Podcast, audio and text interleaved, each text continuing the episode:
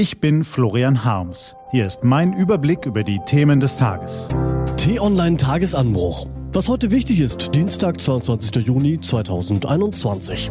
Irgendwo zwischen enttäuschend wenig und überraschend viel. Da steht es, das Wahlprogramm der Union.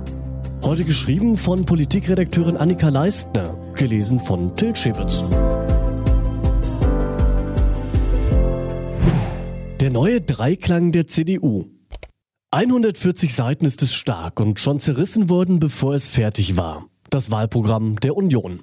Aufgepumpt wurde es am Montag von CDU-Kanzlerkandidat Armin Laschet und CSU-Chef Markus Söder präsentiert, mit dramatischer Musik, schnell geschnittenen Videosequenzen und auf die Leinwand fliegenden Begriffen wie mitmachen und handeln. Laschet betonte den neuen Dreiklang, für den die Union nun stehen will. Klimaschutz, wirtschaftliche Stärke, soziale Sicherheit. CSU-Chef Söder legte wie üblich noch eine Schippe drauf. So ambitioniert wie kaum ein anderes Land der Welt solle Deutschland mit Unionsantrieb beim Klimaschutz werden. Aber wie viel Zukunft steckt tatsächlich im Programm der Konservativen? Wie viel soziale Sicherheit hat es zu bieten für Deutschlands Bürger? Wie viel Klimaschutz für die bedrohte Umwelt?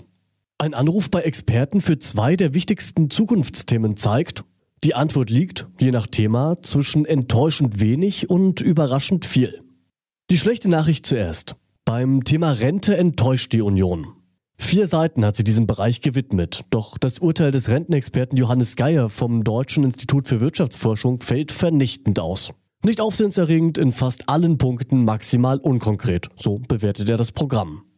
Zwar schlagen CDU und CSU eine Generationenrente vor, bedeutet, der Staat soll für jeden Bürger bis zu dessen 18. Lebensjahr in einen Fonds einzahlen, doch der zunächst diskutierte konkrete Betrag von 100 Euro pro Monat und Bürger ist wieder aus dem Programm rausgeflogen.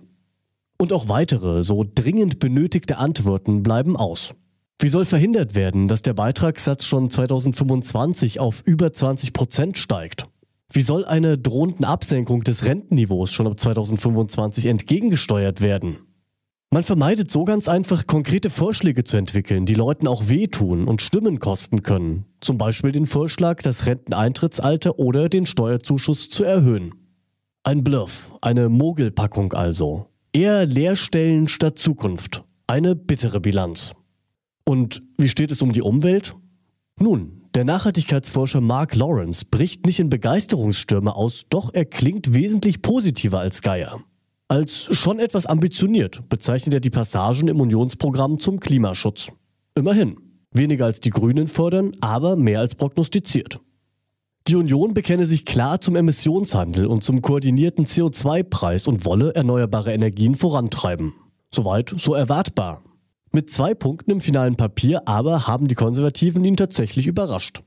Die Union will die bisher hoch umstrittene CCS-Methode zur langfristigen unterirdischen Speicherung von Kohlenstoff angehen und nennt viele Details und konkrete Pläne zur Förderung von Wasserstofftechnologien. Dass kein konkreter CO2-Preis im Papier benannt wird, wie Kritiker oft anmerken, geschenkt, findet Lawrence. Der Preis müsse bei hunderten Euro pro Tonne landen, um die schädliche Wirkung des CO2 tatsächlich wieder wettzumachen, die wir jährlich in die Luft blasen. Damit schreckt man Menschen ab. Davon reden auch andere Parteien in der Regel nicht. Vielleicht hat die Union gelernt aus dem Benzinpreisgate der grünen Kanzlerkandidatin Annalena Baerbock. Die Forderung nach 16 Cent mehr für Benzin führte kurz vor der Landtagswahl in Sachsen-Anhalt zu Entrüstungsstürmen. Zum Teil zukunftsfähig. So könnte das vorläufige Fazit zum Union-Wahlprogramm lauten. Sollte sie wieder regieren, bleibt aber der wichtigste Auftrag. Nicht nur Ziele setzen, sondern auch handeln. Was heute wichtig ist. Die T-Online-Redaktion blickt für Sie heute unter anderem auf diese Themen. Von der Leyen verteilt Corona-Gelder.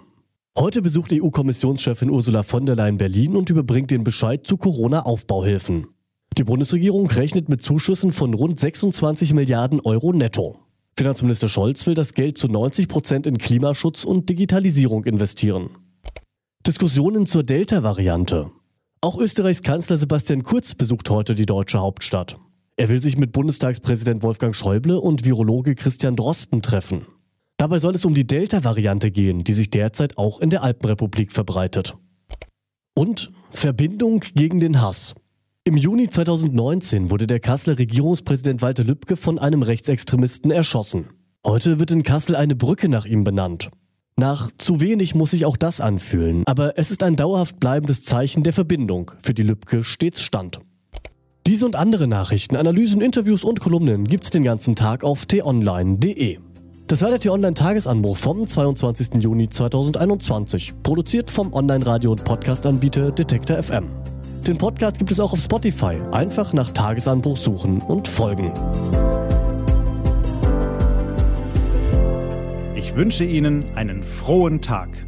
Ihr Florian Harms.